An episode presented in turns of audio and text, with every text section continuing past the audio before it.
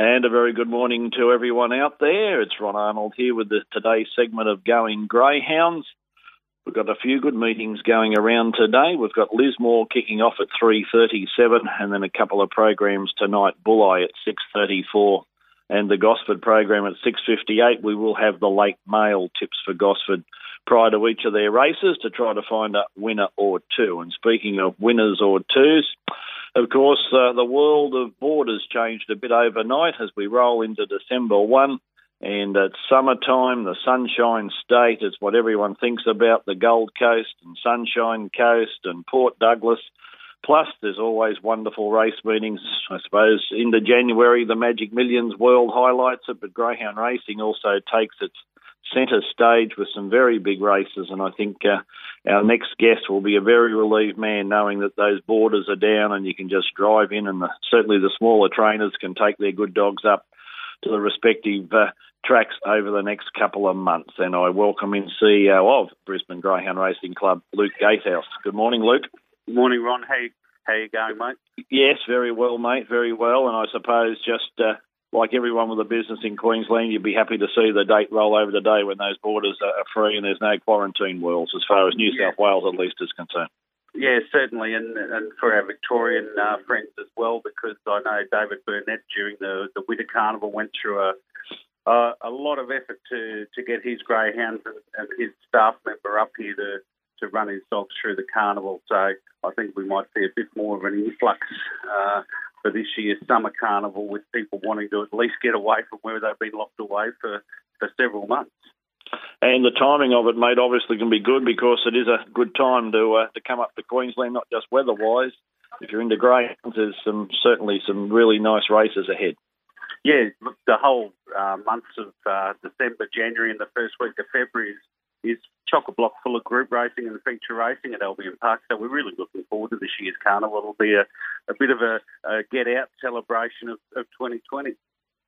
Mate, uh, just first up, where uh, your Derby and uh, Futurity are not that far away. What can you tell us about there as far as noms, et cetera? Yeah, the noms closed this morning, so we'll have a fair idea of, of how many hits we'll have by about lunchtime today. I'd probably anticipate two or three of the Futurity and and about three, maybe four of the Derby. There's, there's a lot of strength in our local young dogs uh, this year. Not too many bitches that uh, I'm aware of, other than one my son's got an interest in who goes pretty well. She'll be in the field. Uh, but the, the Derby will be something to, to witness. Obviously, um, you know, everything's cycling in this world, Luke, but... And of course, we've watched so many races on television in, in recent times. Um, there's a number of quality dogs coming through Queensland. You seem to be at a bit of a peak at that at the moment. Yeah, and as I said, it, it seems to be the male greyhounds. When you look at a dog like Parmal Beach, who's, who's taken all before him, he's won, I think it's nine out of his last ten, won the Ipswich Cup, won the Ipswich Auction, uh, wins all our races at Albion Park, and, and he's eligible for the Derby. So, you know, that's that's the strength of the, the young greyhounds at the moment. Tony Brett's got a couple of good young ones coming through. Uh, Billy Elson's always got a great team. So, yeah, really good strength in, in the young dogs, and I think it's a reflection of the, the repeat of the breeding uh, coming back to to uh, the confidence in the industry. And obviously, mate, not just in the sprinting world, there's a couple of, you know, pretty handy stayers putting their hands up at the present moment. Yeah, Mitch Recall made her debut last week over the seven hundred, and I, I didn't have any doubt about her running the seven ten the way she runs the, the six hundred at Albion Park and the, the six thirty at Ipswich, and she put on a sparkling debut last week. And uh, Karen Klein and uh, Graham, she'll be coming back. Uh, it's Wakari Bell. There's a lot of Wakaris running around. Uh, she'll be back for the summer carnival as well. Obviously, uh, over the last few years, there's been plenty of talk about, you know, track redevelopments and all that sort of thing. And obviously this year, a lot of things are being sort of put uh, put into the, the, the comeback later on sort of basket. Um, where are you sitting with the, you know, tracks down the, the, the line, mate? What's happening as far yeah, as any so, redevelopment? So your, man, your Yamanto is uh, progressing. So we've got the, the design consultants and a, a number of project teams at R Q working through that at the moment. Um The funding's there from the government. It's uh, good to welcome Grace. Grace back as our minister. Uh, she's been there before. We had a, a very good relationship with Sterling Hinchcliffe prior to that, who who did a lot for the racing code. So uh, I'm confident that things will keep progressing. Uh, it's going to be a long process because it has to get through council approvals and designs and all that sort of thing, being a, a greenfield site. Uh, but, you know, there's there's something at the end of the horizon. Beautiful. Mate, also, um, just obviously because I've had an interest in some of the National Greyhound syndicated dogs and um, mm. we've had a bit of success up and down your coast, um, your regional racing seems to have got quite strong. Like some of the kennels that have set up, you know, they're serious numbers now with some of these people. Yeah, and you look at uh, up the up the coast, you've got Bundaberg, Rockhampton, Townsville, and they're, they're all racing uh, for one thousand fifty dollars to the winner, which for... for provincial racing is uh, a really good amount of money to be racing for. And we've seen all, an influx of dogs from New South Wales and Victoria uh, heading to those kennels in Townsville and Rocky. I know Darren Taylor has uh, done a fair bit for uh, the syndication group, and and uh, you know, his kennel is competitive in Brisbane as well as Rockhampton. So the, the level of prize money uh, gets that confidence in those local economies. And obviously something I uh, tend to look at, obviously, it's just been part of my D N A, is your betting turnover. Mm. Um, in Queensland, turnovers have been exceptionally strong. Yeah, continued year-on-year growth. Obviously, with uh, COVID and the restrictions on other sports, we saw basically a fifty percent increase during that period. But we're still double digits if you normalise it all. So the, the interest in the in the code is is amazing. The confidence in the, the wagering is great, and uh, a lot of young people enjoying a night at the track these days too. Now, just speaking about that, as far as people coming to your tracks at the present, like as of today, what what is required from a person that, you know, basically wakes up Thursday morning and says, I want to go and see the Derby heats or whatever? Yep. Um, what do they do? Yep, plenty of room at Albion Park, so uh, you just need to check in with your Q R reader on your phone when you get there. Uh, and we're basically, our restrictions inside now are, are one person for every two square metres, so uh, plenty of room because our Paces and Chasers bistro area is very large, uh, and outside it's it's pretty much unrestricted with the two square metres because there's a lot of real estate at Albion Park, so everyone's welcome to attend. So it's just a matter if they come in a group or something like that, just respect the social distancing world, yep. But they're, they're okay to sort of mingle. Yeah, and we've got sanitisation stations all over the place, so all very COVID safe. All right, mate. Well, I uh, I will update, obviously, each week these wonderful races loom, and once the draws are uh, and finalised today, we'll uh, see the first round go through, so we might even uh, touch base again just next Monday after the first lot of heats are programmed, and we can yep. see where it looms for final time and all that sort of thing. And a bit of New South Wales money to come up and take uh, some of the Queensland cash. We're happy to share as long as we have quality racing, Ron. Yeah, well, you've got that state of origin back again. I was sort of a bit dirty on that, so uh, we need to uh, take that up for another another year now. So yeah.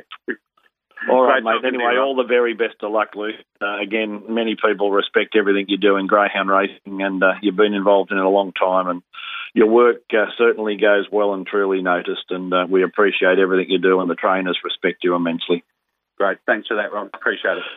There he is, folks. Uh, Luke Gatehouse, one of the uh, best C E Os in greyhound racing right around the country. And, uh, yes, uh, they've been through their few issues since the Gold Coast track closed down, but they're rolling through it at the other end. And, uh, of course, uh, up there they've had some people involved in uh, the authority, of course, that have had plenty of interest in greyhound racing, and uh, chaired there at the moment, or headed there by uh, Brendan Parnell, of course, uh, who we all saw in Sky Channel days, and Brendan's done a great job with the three codes, and of course Brendan Scott is up there as well, and uh, as far as greyhound passionists, there's none better than that.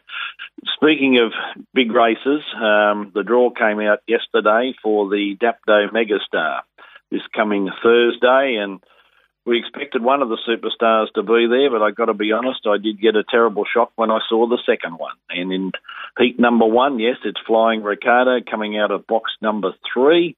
There's a couple of other very smart dogs in that particular heat for the Sultanas. Uh, Serious Object from Anthony Lord's kennel's been unbeaten in the last number of starts. And, of course, other greyhounds like Ritza Cullen and Cumbria Dreaming, they uh, are just highly professional dogs at this level. But Flying Ricardo, no doubt, uh, will be a short price favourite for that heat.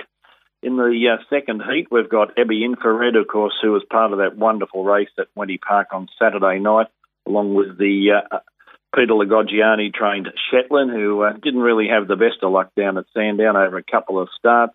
Had a nasty tumble, but he's quite okay, and looking forward to coming back from box number two. Ebby Infrared has drawn at box number eight. And it was the third heat that's caught everyone's imagination. Race number seven, box three, is a greyhound called Simon Told Helen. Yes, and David Burnett, as uh, Luke Gatehouse just mentioned, is uh, not frightened to travel with his greyhounds. And, of course, uh, this is uh, one of the superstars, runner-up in the Melbourne Cup only last Friday night. And uh, he's uh, getting ready to go. Probably in twenty-four hours' time, he'll make the drive up to, uh, up to Dapto and compete there. It's nine nineteen, that race. He's drawn box number three. And uh, in the race, of course, he's got other high-class greyhounds like Winlock on top, who uh, just loves the Dapto track. Ebby Jet Power is a last start winner. And, of course, sitting up in box number eight, a greyhound called Drink Moe, again from the Sultanas. And we highlighted that greyhound yesterday because it was the fastest winner out of the meeting last Saturday night at Wenty Park, clocking twenty-nine seventy odd. So, when you look at that, Simon Told Helen, again, a bit of a stranger to uh, Dapto, is certainly going to have to put every paw in the right position because there's plenty of opposition around him. But that Dapto Megastar, if, you know, if the good ones can all get through, and uh, the following week it's going to be a super race, of course, for the first time. Flying Ricardo and, uh, and Simon Told Helen will probably really battle it out head for head. And uh, it's certainly there, but there's plenty of other challenges. As we saw in the Melbourne Cup, you've only got to get someone that can really ping the lids and go, and all of a sudden it's a whole new race. But again, that's Dapto this Thursday night, the heats of the Megastar, and uh, the big final, of course, the following Thursday, the tenth.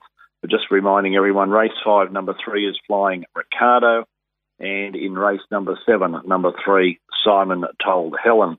Now, of course, uh, today, as I mentioned, we've got uh, the Gosford program as uh, our tipping program at the back end of this evening. We'll certainly have uh, all the late mail there at the Gosford track. First event at six fifty-eight.